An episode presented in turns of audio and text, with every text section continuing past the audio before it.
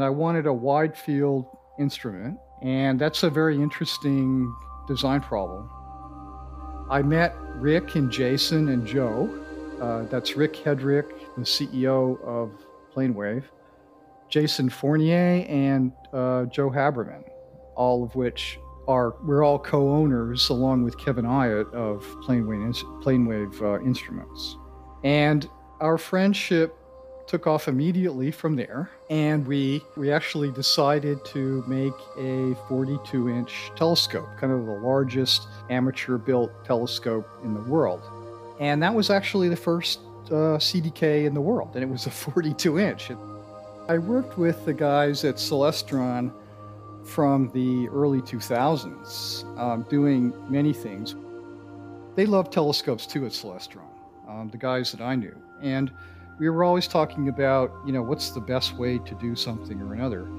And I was in their office, and they wanted to have a wide field, fast astrograph.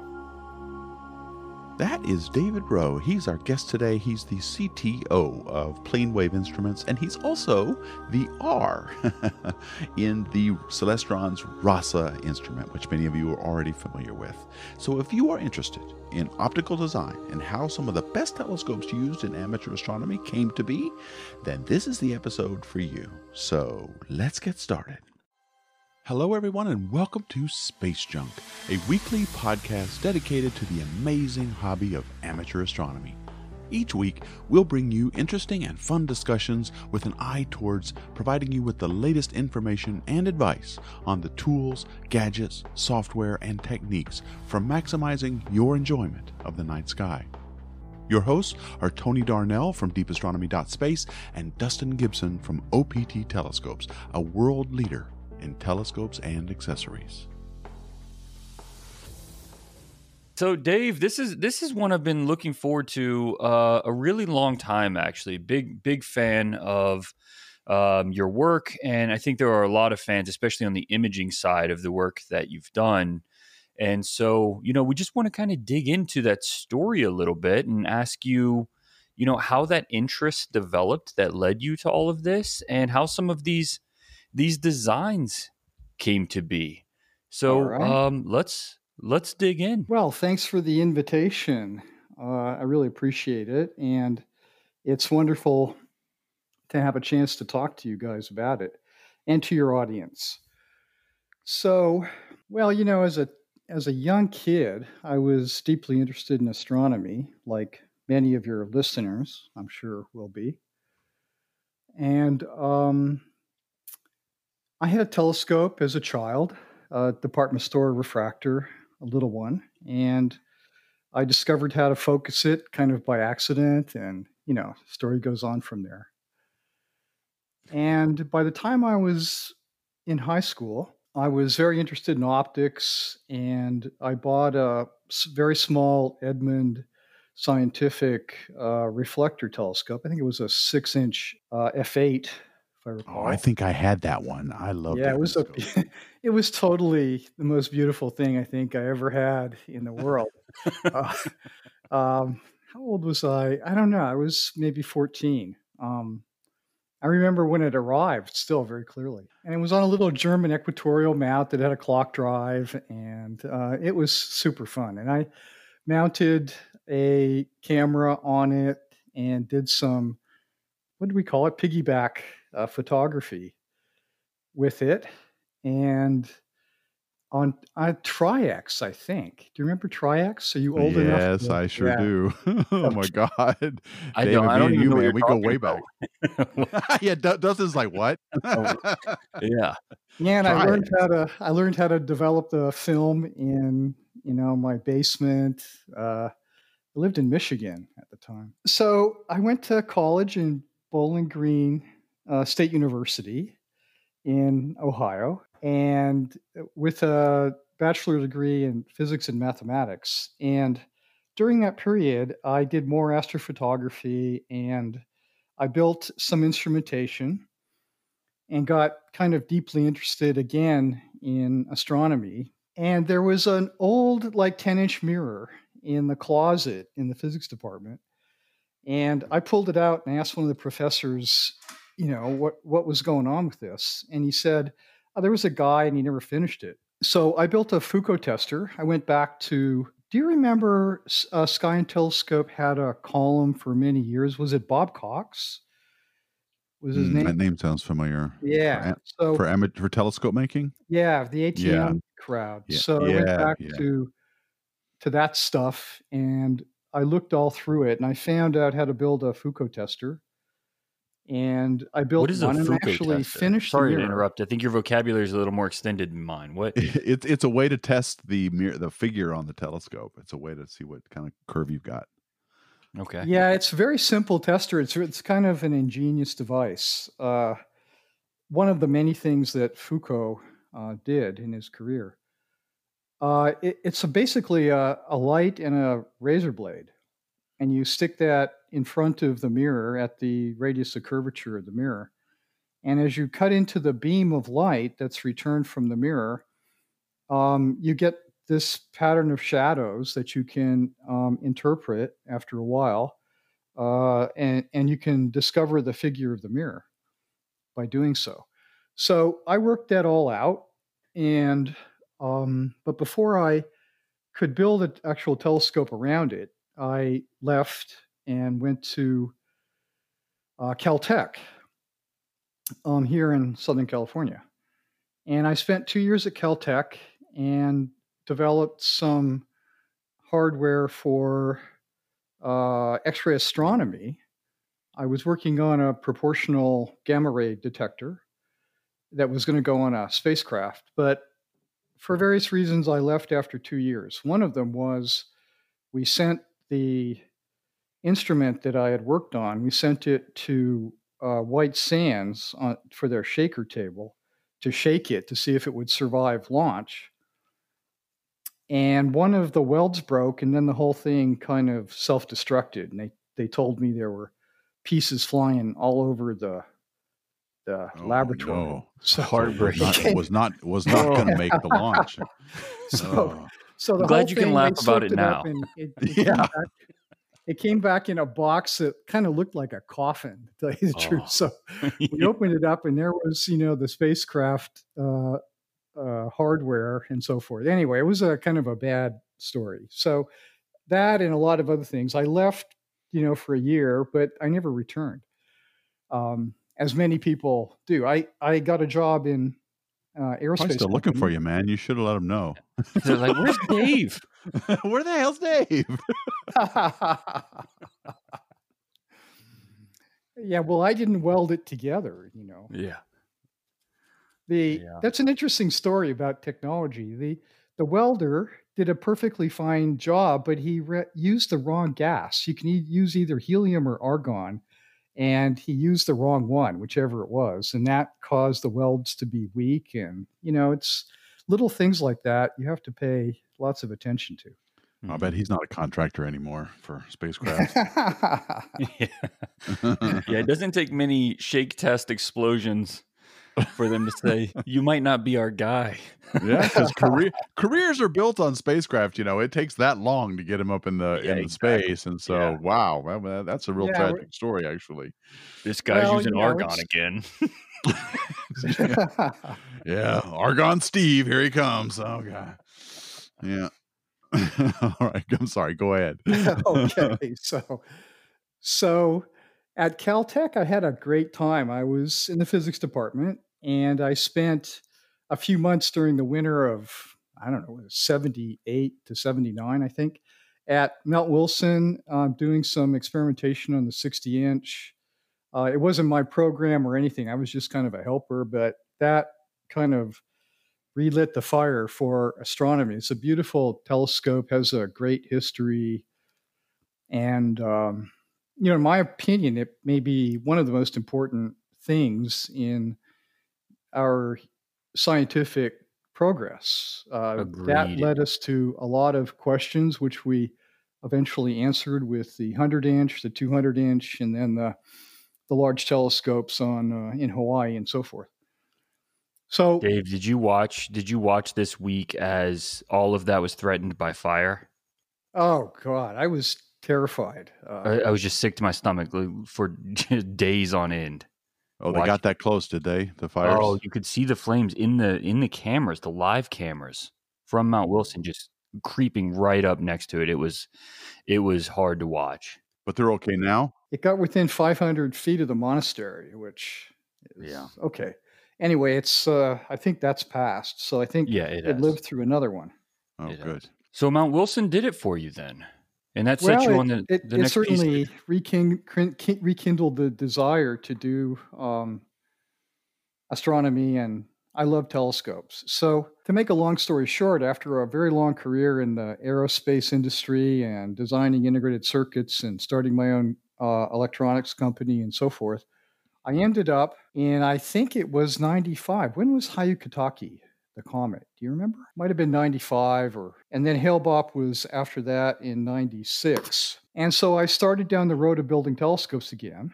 And I wanted a wide field instrument and that's a very interesting design problem. So I wrote my own ray tracing program, which actually is still in use. And I went off and tried to design a well corrected wide field instrument. And again, I turned, I think, to Sky and Telescope and, uh, and the ATM column. And I found a well corrected uh, hyperbolic astrograph. And I actually made one I made a couple of other telescopes during that time. This was mid 90s, I think. One thing led to another. I made a beautiful medium format Slevogt camera. It's a concentric Schmidt Cassegrain design. It has a Schmidt corrector plate, so I learned how to make that and so forth. And it, I put a Hasselblad. I love uh, how you say, "Oh, I just learned how to make a Schmidt corrector plate." This whole um, story is like that yeah, yes. well, so I did that, and then that's that's a big deal. You know, that's what that's what caught that's what gave birth to Celestron, right? Was they figured out how to make a a Schmidt Cassegrain corrector plate that was, I guess, mass producible, right? That was a big technological. Yeah. It was nice. Tom, They're not easy to make. His name was Tom Johnson. He started Celestron Pacific Corporation, and he figured out how to make corrector plates by pulling them down onto a block that he had prefigured. Very clever guy. I met him once uh, in 2005.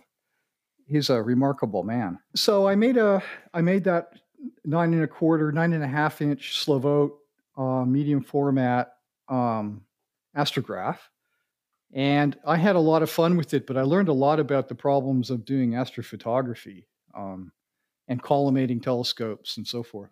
So I ran into a guy who knew another guy who knew a guy at El Camino College called Perry Hacking. And Perry was uh, the professor of astronomy there. And he had a telescope making class in the basement of the mathematics uh, building. And I showed up one day um, after calling him, and I met Rick and Jason and Joe. Uh, that's Rick Hedrick, the CEO of Planewave Jason Fournier and uh, Joe Haberman, all of which are we're all co-owners along with Kevin Iott of Planewave, Planewave uh, Instruments, and our friendship took off immediately from there. And we, uh, to make a long story short, we actually decided to make a 42-inch telescope, kind of the largest amateur-built telescope in the world. I imagine this was 97 and Perry had a design. Perry was the leader, and he had a design that was a F3, I think. Yeah, F3 primary with a wide field uh, Wynne corrector. But he looked into buying the Wynne corrector, and it was very expensive. So I came up with, after asking them a bunch of questions over lunch one day in a Chinese restaurant, I came up with a design on my ray trace program that I liked very much, which eventually became the CDK, uh, which stands for Corrected Dall Kirkham Telescope. And we adopted that design after a lot of discussion, and they, you know, looked at the ray tracing and uh, we talked about it for months. and that was actually the first uh, CDK in the world, and it was a 42 inch. It's we made it, and it's still the largest, I think, CDK in the world. We've made two uh, one meter telescopes, but nothing as big as a 42 inch. So, yeah, I, I was going to stop you there when you said that. I mean, I know you said to make a, a long story short, but but that's that's one hell of a one thing led to another statement where you're like, well, we decided to make a scope, so we made a 42 inch CDK. right. well, you know, that's that one thing does lead to another. You know, you have to have uh, great friends and great companions in life, or you partners, or you, you know, you can't do anything alone mm-hmm. uh, that's of any consequence. So these guys were very enthusiastic, and uh, Rick and I used to, as we were grinding mirrors um, and teaching students how to do the Foucault test and you know figure mirrors in the basement of the math building, we would talk for hours about the perfect telescope, and it was kind of our big love and our big dream to build uh, the perfect telescope in every way. And uh, as I said, one thing led to another. Perry had a a dream of building a really big uh, Dobsonian. And we took a look at the problem of a 42 inch F3, and you need a ladder that's like eight feet tall mm-hmm. if you do a Newtonian focus, if it's a standard Newtonian telescope with a Wynne corrector.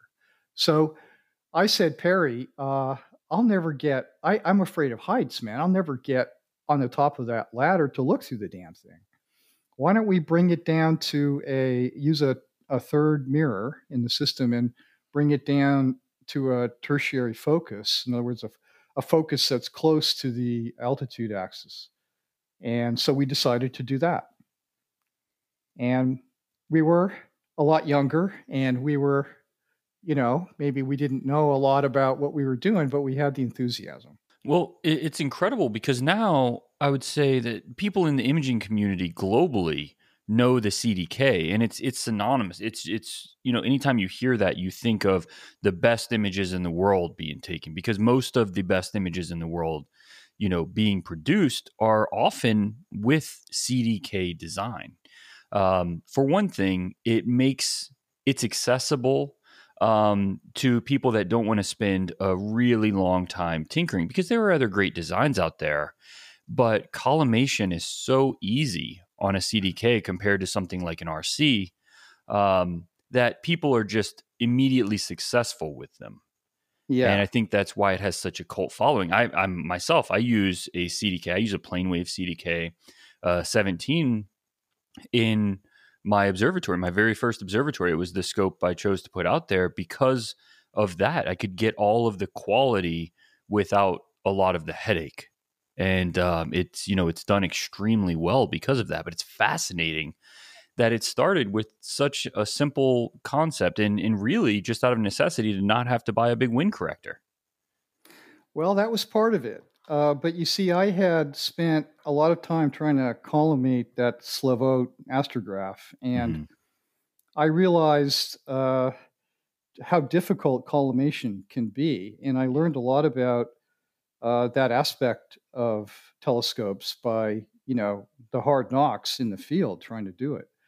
And I, do you know Tony Hallas? Yes. Yeah, of course. So in the late 90s or mid mid to late 90s, he was really probably the best astrophotographer, one of the best anyway, on the planet. And he was a very innovative and creative guy, I thought, and did some great work with film and so forth. So um, I was a friend of Tony, and I drove up to Ojai. He had a house up there, and we spent an enjoyable afternoon in his backyard talking about telescopes and so forth. And he had an RC at the time. And for at least an hour, we discussed the difficulties that he had in collimating that RC. And I had never really studied an RC at all. I mean, I, of course, I knew what it was, but I had never thought about the actual process of collimation. You've got to center the secondary, you know, on the optical axis of the primary, to about a millimeter accuracy, and you've got to get the tip and tilt perfect. And then you've got the problem of the focal plane tilt uh, induced by tilts in the primary mirror. So you've got a lot of stuff to worry about, frankly. And You've camera tilt, right? Sensor tilt. Camera tilt. You've got you know secondary centration, and you've got secondary tip and tilt, and so on and so forth. And after thinking about this for some amount of time and doing some um, numerical work on the computer, ray tracing, and so forth, I realized that you know either you build a telescope that never has to be collimated, uh, or w- which you know may in fact be possible, or you make sure that it's easy. So what would make it easy? I figured was a spherical secondary because a spherical secondary doesn't have a optical axis it has only a center of curvature right and so taking that and this desire to uh, bring the Newtonian down to an accessible, this big, you know, 42 inch Newtonian down to an accessible focus, um, I tried a bunch of ray tracing designs um, and found that if I moved the corrector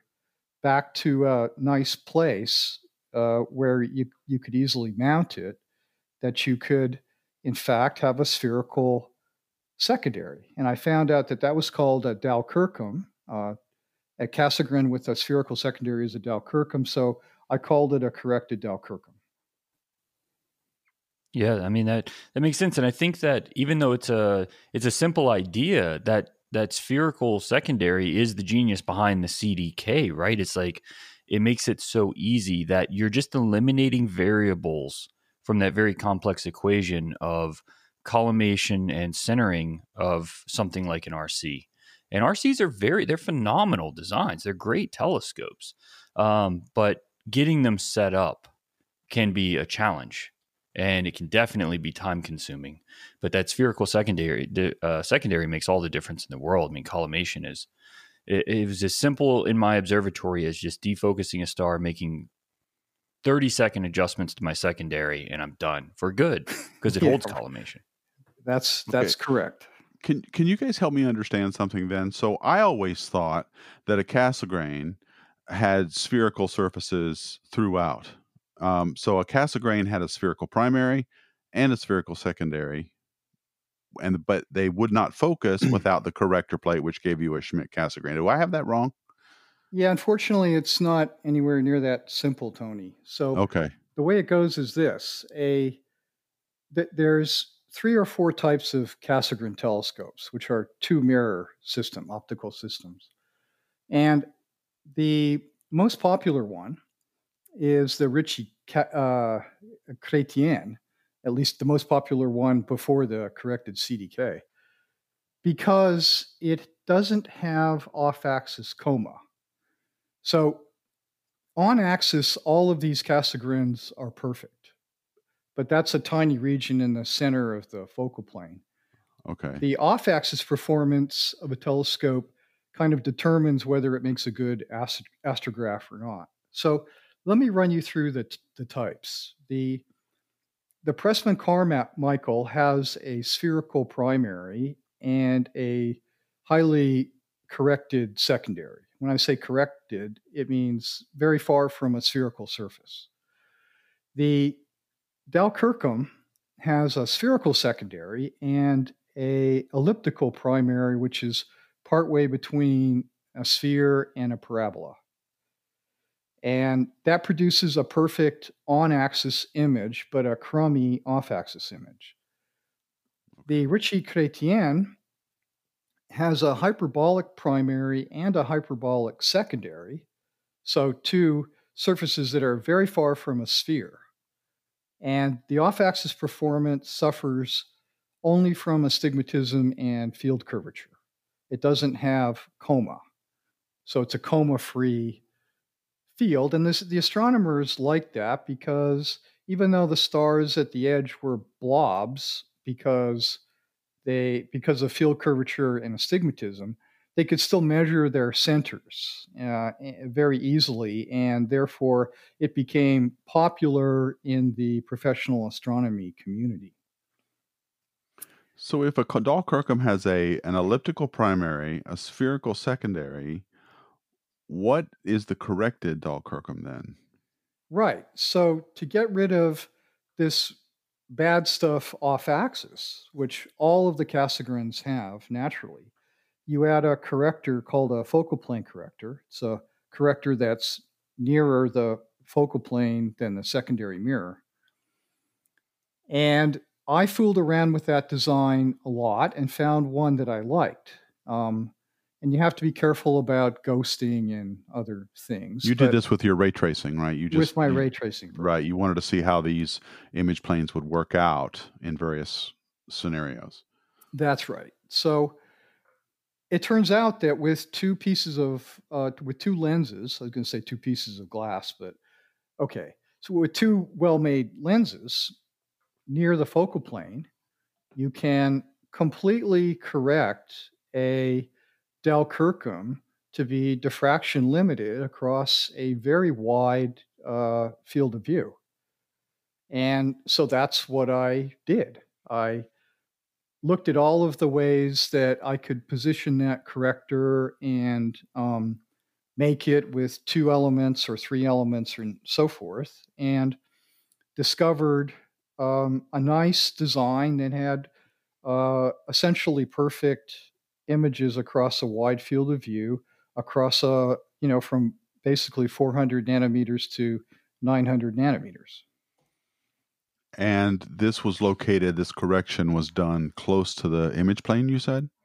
Yeah, it's done about um, anywhere from six to 12 inches from the image plane, which is a convenient place, of course, to mount it. Sure. And it's also, you don't need really big optics there either. Yeah.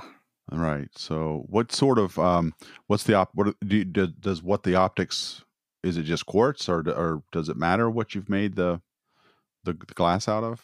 These are refractive elements, I assume, right? So these are be... lenses. They're refractive yeah. elements, and they right. they typically we would make them from a glass called BK7, which is okay. So just standard stuff, yeah. Standard stuff, yeah. Yeah. Okay. And no, you have to worry about coatings or anything on those. Of course you do. We, you know, you always multi-coat um, the lenses to make sure that the reflections are minimized.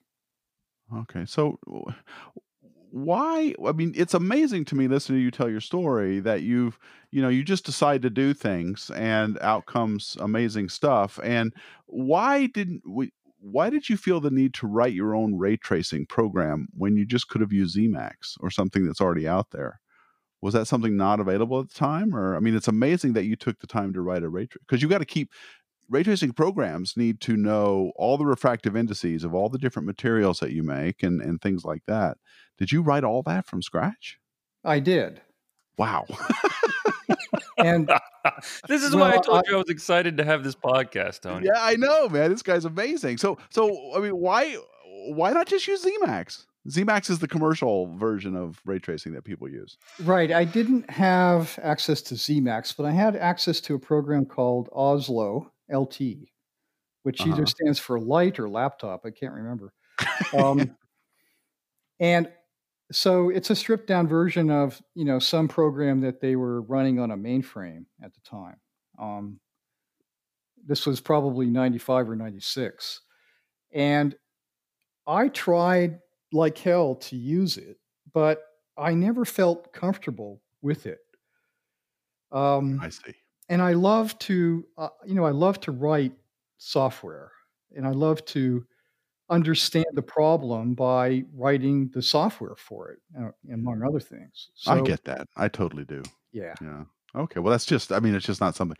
I mean, it's like you know, I, uh, it, it kind of reminds me of Isaac Newton. You know, he goes, "Well, I need to describe all of the stuff I'm seeing in the universe. Let me just invent a mathematics real quick to do it, and out comes calculus, right? So, so you know, it reminds me of something uh, that that's just what brilliant people do, I guess, is they just see a problem, they need the tools to solve the problem, and so they just invent them as they go along. Which I don't incredible. know. I it's more curiosity to tell you the truth. I, I was mm. just I'm just curious about kind of everything and I beat on something until it gives up, or you know, I change my mind and go off and do something else if I can't get it to give up. So, uh, w- which is the case, you know, probably most of the time. Many problems are untractable. Um, um, okay, you know, so there's, but anyway, I, I uh, ray tracing program is, to tell you the truth, it's not that difficult. You know, there's there's basically two governing equations. There's refraction and reflection. Yeah, I was. I know, and then you've got to, but and then it's just a matter of the materials and the refractive indices, and I suppose that can be a database of some kind. And that's um, a database you download. I downloaded it from, uh, I don't know, one of the optical glass companies. Sure. Okay. I guess it's not so. it's actually not such a big deal, and it's fun. And you know, you write an interface for that, a human interface that you can understand. Because my problem with Oslo LT was I never could. I it was very hard to use, and I didn't like it. Okay. Mm-hmm. Okay. So okay. So yeah, I I I still find that amazing. But okay. Well, but I want to just a quick question on the on the the CDK then. The the astigmatism or the coma that was that one gets from an uncorrected one is now corrected in your version. What uh, are there any things that your design is vulnerable to that when when when you're using it for imaging or even visual? Um, mm-hmm. what what's not what what do you still get? What optical aberrations do you still get uh, from your design? Or do you get any well, the, the, the answer is either very complicated or pretty simple. So the simple answer to that is these these telescopes are are diffraction limited across a wide field of view. So the answer is is that they're totally good enough for anything you'd ever want to do with them. That's true. Diffraction limited pretty much says it all. And that's over a flat focal plane. So, you know, the native focal plane, the, the native focal surface of all Cassegrains is curved.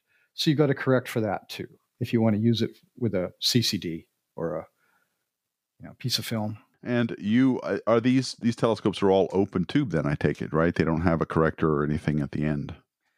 That's right. So uh, the corrector plate is it's a nasty piece of business to make a good corrector plate. I struggled a lot with the first ones I made and learned a, a lot about optical manufacturing in the process. But um, so I used the vacuum pull down method to make a corrector plate, which was the old way of doing it. Bernhard Schmidt uh, used that same method, and I went back to his original work to do it. But these are all open tube, but you can close the tubes if you want with a optical flat.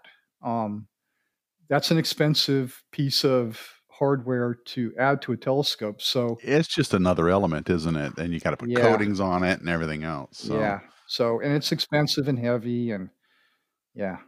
Yeah. Okay. And and find big pieces of glass that are, you know, uh, defect free are quite expensive. So yeah, I can see why you wouldn't wouldn't do that. Well, um, I just want to go back to something you said at the top of the podcast, where you were talking about the problem of a wide field telescope. The, the the problem of having a telescope that can let you see big areas of the sky is a hard problem to solve. Um, why is that? Is it because the optical elements have to be so curved to bring down uh, to bring the light in from such a wide area? Why is that a hard problem? Right. Okay. So it's easy to design optics that ha- that are perfectly corrected on axis. So a parabolic mirror is the simplest one. And that's perfectly corrected at all colors uh, at one point, uh, the center of the uh, field of view. When you move away from the center of the field of view, a, par- a parabola has a lot of coma, and coma is simply the first important third order, as we call it, aberration in a telescope. And it grows, you know, pretty bad, pretty fast as you move away from the optical axis. And it gets worse if the parabola is faster. So you can make an F10 Newtonian that's pretty good over a substantial field of view. But if you try to do that at f3, you've got a horrible bunch of coma uh, off axis within a few millimeters of the center of the act- axis. And coma is, are these little artifacts that you see that makes your little stars look like little comets, right? Yeah, and in Yeah. Newtonian, the the tail of the comet would point away from the center of the field of view. Yeah, that's how I always remember a coma comet that way. That's the way I Yeah. a little pneumatic for it. So okay, uh, and so at some point, these wide field telescopes that are pri- primarily useful for photograph for imaging because your eye isn't going to see a lot of the detail that a wide field would show you, but that would show up really nicely on an imaging field because of the detectors themselves. They need to have they need to be aberration free across that whole area, right? So that's why the correction comes in. Yeah, and there's a few ways of doing this correction, but the the simplest, in my opinion, is to put a two lens corrector uh, close to the focal plane and optimize the entire telescope um as you do that. So the corrected Dall Kirkham isn't a perfect uh, Dall Kirkham if you remove the corrector. It's uh, you wouldn't get perfect spots in the center of the field because the corrector itself adds a little bit of what we call spherical aberration. Yeah. Oh, so that that's an important point, I guess. If you you can't just take your your your correction out and have just a normal uh, Dall Kirkham, then it sounds like. That's right. So it's it's technically not exactly a corrected Dall Kirkham, but it's close enough. So, Dave, you you ended up with your name on the side of another one of the most popular telescopes out there, not just Planewave and its design, but also the Celestron Rasa. Um, Right. Got your name right there on the side of it. So, yeah, that's that's the R in Rasa is Rowe. Um, so, you want to you want to kind of tell that story? How did that come to be? Right. So I, I worked with the guys at Celestron from the early 2000s, um, doing many things. One was their, what do they call it? Uh, their SkySense. Um, anyway, uh, a program that they use, they plate solve, and you know you can uh, move the telescope to the correct position that you wanted to point to. I think they call it SkySense. So You worked on that? I actually wrote one of the very first, in fact, it may have been the first all sky uh, plate solving software. In other words, you don't need to know approximately where you're pointing to get a solution to the plate solve. So you you mean the little Star Sense device? Star Sense, is that what they Yeah. call it? Yeah. Yeah, that thing so. for under 400 bucks, it does all the plate solving for you. That device is incredible. Yeah. So I wrote the basically the core software that actually does the plate match computation uh, for that. So I worked with I knew the guys from Celestron since the late '90s. Rick Hedrick, uh, who I talked about previously, and Joe. They both worked at Celestron. Rick was the, I think he was the CTO there. So I worked with Celestron to develop that software. And let me think. So they were always looking for, they love telescopes too at Celestron, um, the guys that I knew. And we were always talking about, you know, what's the best way to do something or another. And I was in their office and they wanted to have a wide field, fast uh, astrograph. And so I went away and thought about it. And a couple months later, I went back and talked to Corey, who I think was the chief engineer there at the time. Now the E And- CEO. And now he's the CEO, right? Mhm. And we had a long talk in his office about uh, turning a Schmidt Cassegrain telescope into an astrograph. And I showed him a design that I had come up with, with again a focal plane corrector.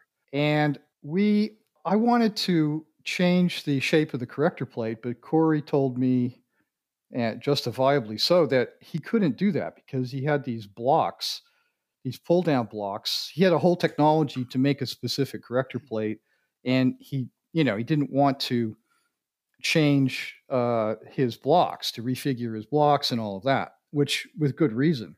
They're extremely oh, yeah, it's difficult to make. Complex process. Watching, I've, I've been through there just on tours, seen their facility, and it is it is a uh, project making those corrector plates. Yeah, it's it, it, corrector plates are quite interesting problems. Anyway, so I went back and I thought about that, and I just I, and I realized that well, you don't have to change the corrector plate. You can leave it as a constant, and we could optimize the radius of curvature of the primary mirror to make it, it work, which is what I tried, and of course it worked. And you end up with um, we ended up with uh, what did we do first? The 11.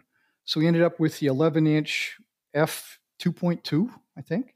Yeah, yeah, 11 inch 2.2, and it's so that's why the scope is longer than the uh, counterparts for like an Edge HD, right? Because you adjusted the primary. So I I made the primary work with the specific corrector plate I had to work with, instead of adjusting the corrector plate because that's the big problem, you know. Um, and I so I designed a a kind of a nice instrument. It had a three element corrector. It was perfectly corrected across a 42 millimeter field of view. And I sent it to the folks at Celestron, and I didn't hear anything from them for six months or a year. And um, Corey called me and or I went into Celestron for another reason and I talked to him and he said, you know, we got this guy, uh, Ackermann, and he took your design, your idea, and he added a fourth element and he corrected it over a wider field of view. And I said, yeah, that that's great. So what did you get? He said, well, we got a 11 inch uh, telescope that's f2.2 corrected across an amazing 70 millimeter field of view. And I about fell out of my chair because that's a really beautiful high étendue um, instrument, you know. So uh, I took a look at the design and it's beautiful. I mean, I, I went in with a good idea and a good design and they made it better. So they called it the Rowe Ackermann for that reason. Yeah, now they have multiple sizes. So have you been involved in the other two sizes, the 8 inch and then the 14 inch? I was involved a little bit in the eight inch. Um, they sent me the design, and I just sort of verified that it was okay. Mm-hmm. And I helped them with a problem that they were having. Um, it was more of a mechanical issue than anything else. But then I wasn't involved at all in the 14. They just took the idea and they ran with it. And they make great stuff. I mean, it's really good hardware. So it was scalable, obviously. Then the the legwork had already been done, and then they just scaled it down and then back up for the 14. Yeah, basically, an optical design is pretty easy to scale, especially if you're already making the corrector plates. Right? They were making a 14 and an 8 inch corrector plate, and you just take this idea of adjusting the primary, adding a uh, four element corrector and off you go. So what are your I mean are these these projects you said it's kind of born from just curiosity and that's really what drives you forward. It sounds like it's been driving you forward a, a long time in this hobby um, or even in the profession. What are the things that are most interesting to you? Like if you have a favorite, what what scope is that? well, oh yeah, you know I I love them all. Uh, is it an impossible question? I talked to Rick today to make sure it was okay to talk about this a little bit, but I designed a very wide field, uh, very fast Cassegrain telescope that I called the Delta Rho. Um, and we are within, you know, some number of months or or so of having a working prototype of that and I consider it a totally beautiful design. It's a it's a 300 350 millimeter f3 uh, t- a Cassegrain that's well corrected over a very wide field of view, like 70 millimeter.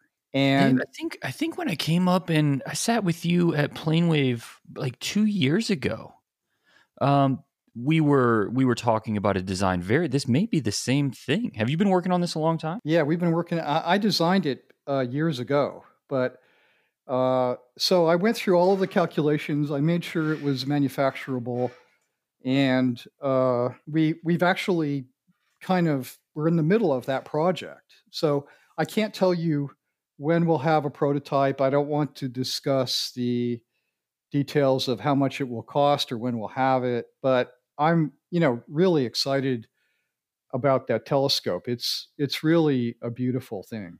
Yeah, it's just and like I, I told you years ago. Just just take my money. I want it. yeah, I want one too. yeah. I wanted but it back likely, then. I still want it today. I think you'll you'll you'll probably get one before I will. Uh, I'm I'm gonna make sure of it. I'm gonna I'm gonna call uh, Rick right after this and be like, I'm buying it today. I need. I need that. No, that is awesome. I remember when you were telling me about it then, I was already drooling because it's just like, wow. I mean, the idea alone, if that if that can work, which you would know better than I do, if that can work, it is it's a game changer. Oh, it'll work. I mean, it, it oh, it's a matter work. of I got this solved. you know, it, it's a matter of making sure you understand the manufacturing tolerances when you make optical systems and how you're going to collimate it and so forth. Right. Yeah. So I don't want to tell. I don't want to discuss any of the details because it's uh, proprietary still because we sure. haven't released it. But that's you know my next big exciting thing. I love the one meter telescope. We've I think we've shipped 15 of them now. It's uh, Altaz direct drive, beautiful telescope. They uh, are. I I developed the direct drive uh, servo system in the early 2000s, and um, the guys at PlaneWave, you know, were brilliant in the way they took that uh, axial flux motor and high res on axis encoders and just turned it into a, a beautiful you know piece of machinery. Yeah, well, you guys you guys have an unfair advantage. You have the uh the Kevin geniuses, both of them. Oh, I have the, the two. Ivarsen we have the two Kevins. Yeah. Yeah, I, am close with uh, with Larry Weatherly. You know, he worked at OPT for a decade, and um, we still talk all the time. And he's he's out there at PlaneWave, obviously. And so um, I always tell him, it's like, man, it's almost not fair that you guys have both Kevins. That somebody should break that up. It's a monopoly on the Kevins. Yeah. yeah, there. I think really what it has to do with is we all absolutely love telescopes and astronomy, yeah. but those two guys stand, you know, in my mind, above everybody else in terms of their technical abilities. They're they're truly great people. Well, I have a question then about um, the future because PlaneWave is a company that strikes me. It's got its foot into both the amateur and the professional realm.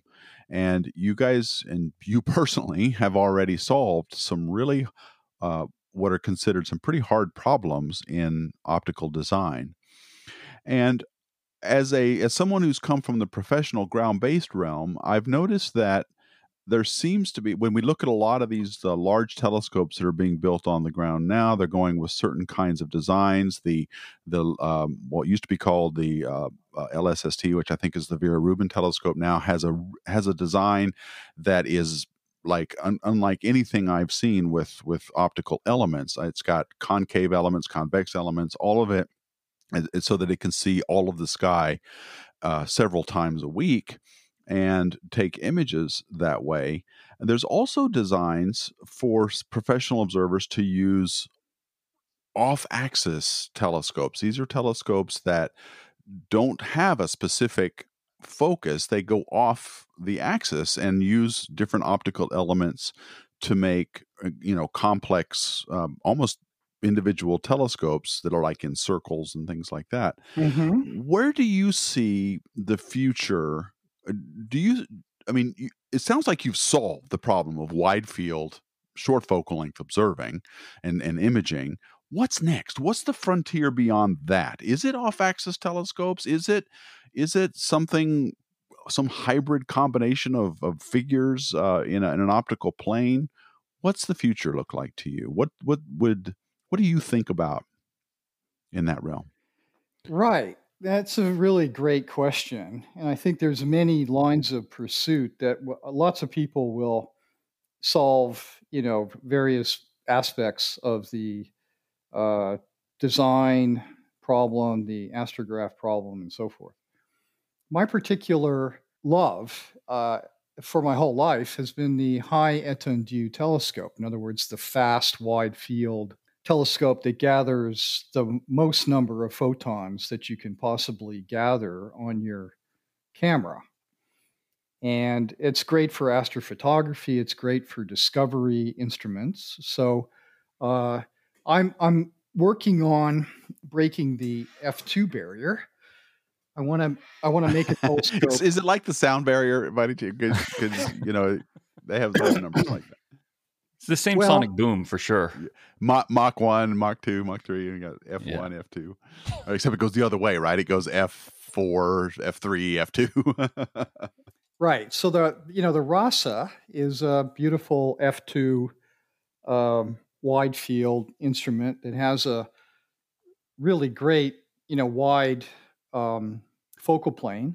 When you go beyond F2, when you go faster than F2, um, it gets really hard to do good off axis correction.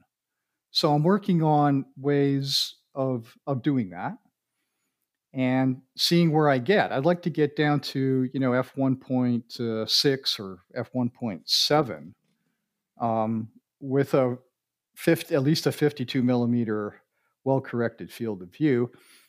And you can do that, but you know, there's mechanical and and customer usage uh, issues uh, with some of these. So, anyway, that's where I'm headed at the moment. I'd also love to build a two meter telescope. Well, to get there, to get to those sub f2 focal lengths, and I'm, I'm, I'm really glad I brought up LSST in this case because what they have an f1 point uh, 1.18 is their is their prime they have it's a it's a it's a primary that is eight meters in diameter it's got two it's got two figures on the same surface right. on, on the and on the inner surface it's it's uh it's got an f like 0.8 i think. It's a, what's what it says in this diagram here it's three three and a half meters of the 8.4 meters has is an f.3 and then the outer cone of that is an f1 and i guess taken together it comes out to f1.8 do you think about maybe doing that to get to the sub f2 level? I mean this is something that's being done on an 8 meter class telescope so presumably it would work in smaller ones i don't know. Is that it something would work that... yeah you can scale you can scale downward from large telescopes uh, fairly easily. The the issue is is can you make it uh, reliably you know you know good manufacturing way so that you can make it inexpensive. And yeah, it's like two telescopes on the same piece of glass almost. Yeah, it's quite a difficult problem, you know. Yeah. There's there's I can imagine what that thing costs, right? Um, well, we're talking. Yeah, I'm sure we're called a couple dozen million here. I don't know what it is. Anyway, so you get the idea. You have to make you have to make something that you can make in your shop and test it and uh, have it be you know excellent optics at a good price. So uh, that's probably not the thing you're going to do. Okay. So you're looking so you're constrained also by being able to afford the thing once you've designed it. But uh, uh, but it sounds like F2 is is the um, is the next barrier, the next frontier then. Or b- sub F2. I would love to go to yeah F F one point five if I could get there, but wow, I'd settle for F one point seven if I can. Yeah, I mean, that's a full stop. So that's twice as fast as F2. One 1.4 to F2 is a full stop. Yeah. So twice the light gathering power. Is it possible to make a scope as wide as it is long in focal length to do an F1 telescope and have any level of correction? Oh yeah, there's a t- there's a optical system called the Baker Schmidt, I think it is. That's f1 point is sorry f 0.8 at the focal plane. So, um, but it's one hell of a thing to make. Uh, you can look it up. And there's there's lots of astrographs that have been proposed in the literature that are down at the F1 territory, but you know what? They're just really um, hard to make and very hard to use. Most of them end up with a curved focal plane and so forth. And that's that's what I didn't know if it was possible to like I know of course you could do it, but is it possible to get it to where it has the level of correction that people have come to be used to with high-end telescopes? You know, even if it's expensive. Yeah, that, that's that's the whole game, isn't it? So when I say it's got a 52 millimeter diameter field, I mean it's diffraction limited or at least close to it over that entire field. I mean, wow. we, we can't settle for crummy. You, you can call any telescope wide field, but unless it's well corrected, you won't want it, right? Yeah, and that's that's one of the things that uh, I really respect about about PlaneWave is that the information that's put out is conservative, if anything, because like you said, you can all you can say like, hey, this has a huge image circle or this is corrected right in in quotes, but um, and a lot of companies do. They'll they'll make claims on optics for astrophotography. It's like oh well this has a 70 or a 90 millimeter image circle. But the truth is like no it absolutely does not. Sure it's putting light through there but the correction is terrible. Um, stars look awful out out to the edges. You know with some of these higher end scopes and planewave is among them you can actually go wider than i think what planewave even is stating and most people wouldn't be able to tell the difference myself included um, pushing it a little beyond what is even stated. It's a conservative number. Yeah. So it kind of goes back to our love for perfection. I mean, we talked about the perfect telescope uh, 25 years ago, and because we are amateurs that also did astrophotography and used the telescopes, uh, we enjoy the uh, beauty of having a well corrected instrument. And you're right, you can use our telescopes actually beyond the stated field of view. The vignetting maybe is more of a limiting factor than the quality of the spots. Wow, that's amazing. So, um, well, is there anything more you want to add there, Dustin? Uh, no, no, we we pushed now. This hour flew by. Wow, I know. yeah. uh, right. Well, no, Dave, thank you so much for uh, for joining us and, and telling us the story. I knew it was going to be an epic story um, you know, and so yes.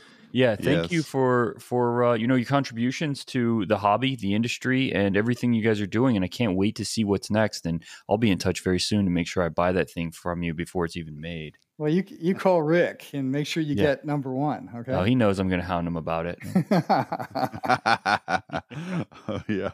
All right. Well, David Rowe, thank you so much for taking us on this really cool journey down the optical story of, of both Plane Wave and Rasa, and just how you got going into into designing and making telescopes. Thank you for your time. Really appreciate it. Man, you're really welcome. Uh, and you're welcome anytime on this podcast. So, absolutely.